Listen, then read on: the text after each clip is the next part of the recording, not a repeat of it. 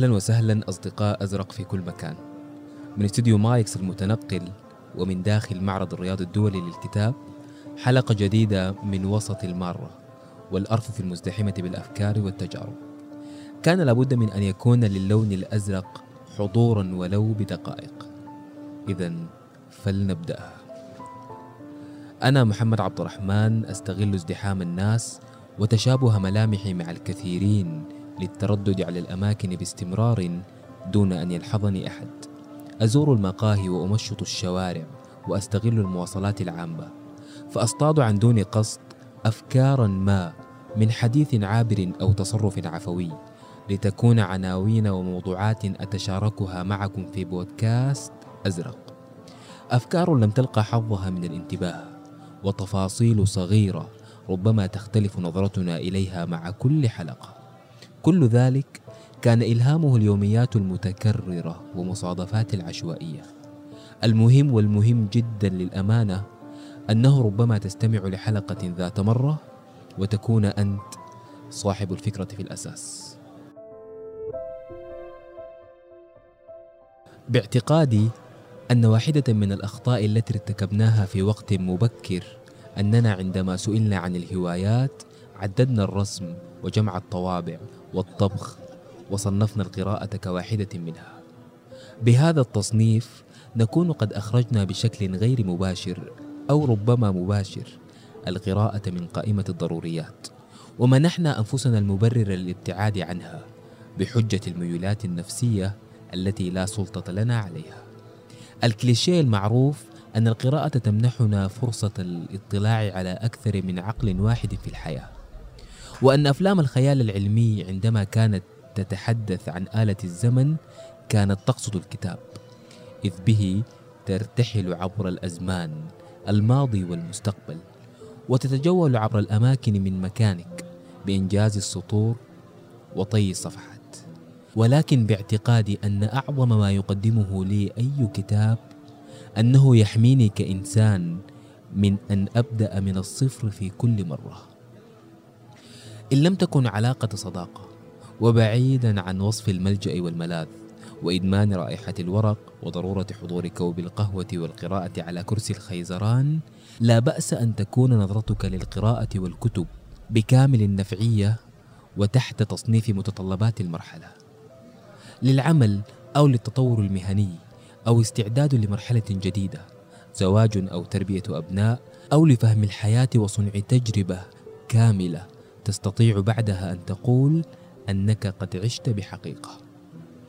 القراءة هي اعتراف الإنسان بتراكمية المعرفة. هي اعتراف باتساع ما يجب إدراكه ومحدودية عمر المدرك وفرصته. هي الحد الأدنى من التجربة وبلغة اليوم هي التخفيضات والعرض الخاص لنيل أكبر قدر من معاني الحياة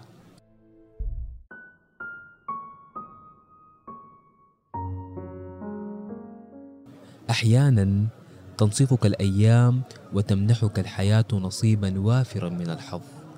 فيكون من ضمن قائمة معارفك القصيرة وداخل دائرتك الصغيرة أشخاص الحديث معهم بمثابة قراءة صفحات دسمة من كتاب. دون أن ينقص ذلك شيئا من عفوية الحديث أو متعه المجالسة. بعيدا عن دوامة الاقتباسات التي لا تنتهي.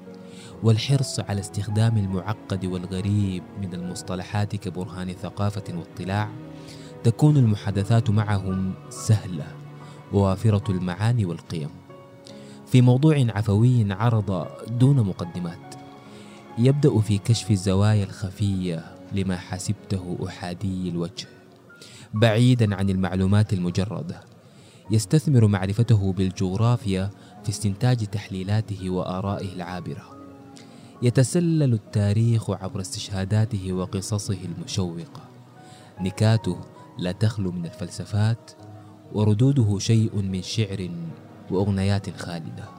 ليس من الضروري أن يكون هذا الإنسان الكتاب قارئا أو مثقفا واسع الاطلاع ولكن يكفي فقط أن يكون إنسان حقق معنى العيش. يمكن أن يكون صديق معالم خطاه على شتى الدروب. أو أستاذ كثير الاستشهاد والحكايات. أو جدة شهدت على التاريخ. أو جد لم يبقى في ذاكرته مكان خال من نقش الذكريات. يقارن بين اليوم والأمس ويحكي عن تجارب الصبا وأيام الشباب. سألت الأصدقاء عن كتبهم الإنسانية عن شخصياتهم التي لا يمل حديثها بل وتعد المحادثات معهم كقراءة كتاب أو مشاهدة فيلم غني. فأرسلوا لي هذه الرسائل عن كنوزهم الثمينة وأكدوا أنها للاطلاع فقط ولا سبيل للاستعارة. آه شخص هو فهدة هي زميلة سابقا وصديقة حاليا. آه تتميز بأنها شخص غير عاطفي عقلاني جدا. آه لما أستشيرها توقف مع الحق ومو معي أبدا. عندها تجارب كثيرة أقدر أستفيد منها. آه حاليا أعتبرها زي الأخت. شخص أو أنا عندي شخصين الحقيقة كانت حكاياتهم وكلامهم أشبه بكتاب مفتوح كده بينور في حياتي. فيعني منهم أمي الله يرحمها كانت ست ثقافتها شعبية متعددة الثقافات الشعبية لأنها كانت من صعيد مصر ونشأت في القنال وبعد كده انتقلت للدلتا فعندها مخزون من الحكايات وال الأمثال الشعبية والأساطير الشعبية اللطيفة دي فكانت بتجمعها يعني كانت بتحكيها لي بشكل ما بيطلع منها بشكل عفوي. شخص بمثابة كتاب. أبوي.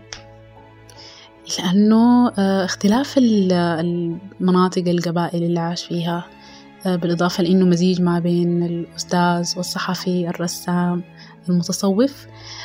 خلاني وأنا بتكلم معاه بحس إنه بتكلم مع مدن كثيرة وأزمنة مختلفة.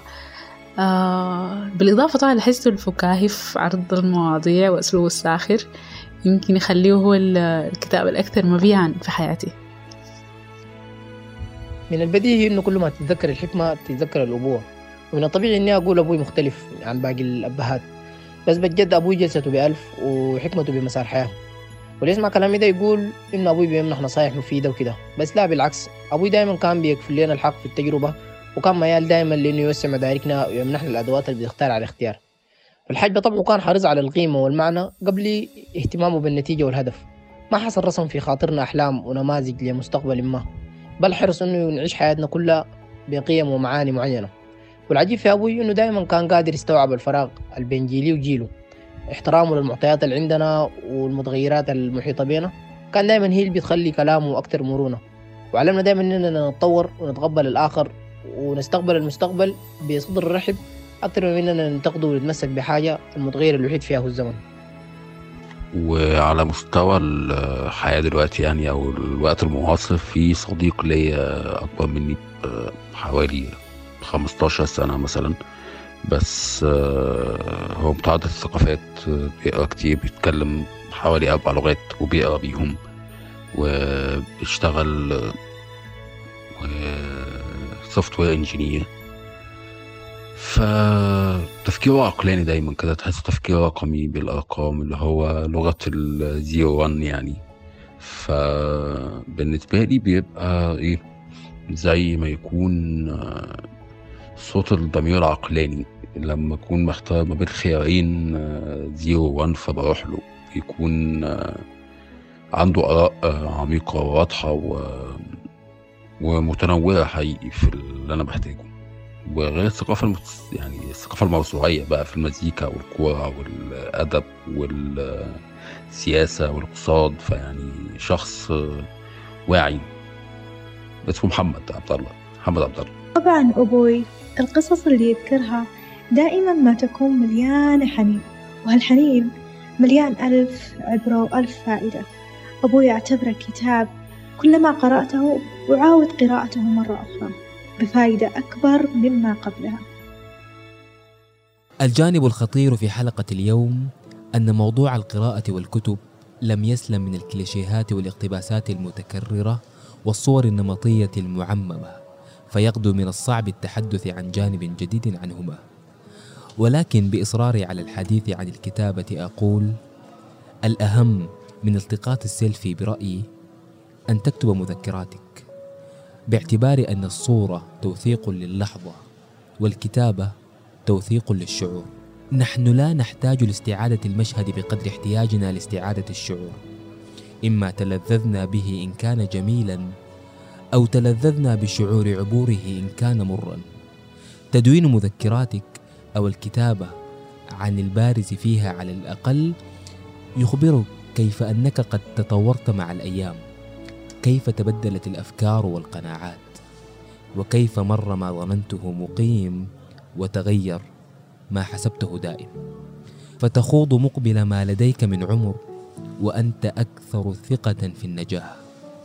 تسمي الأشياء بأسمائها فلا تغدو المشكلات كوارث ولا العقبات مصير محتم ثم إن ذات المذكرات تعلمك ألا تستحقر شيئا أبدا. تعجب اندهش تساءل لكن لا تستحقر شيئا. فربما تجد أن ما دونته منظرا قبل مدة هو ما أنت متورط فيه الآن فهي الأيام تدور على الجميع.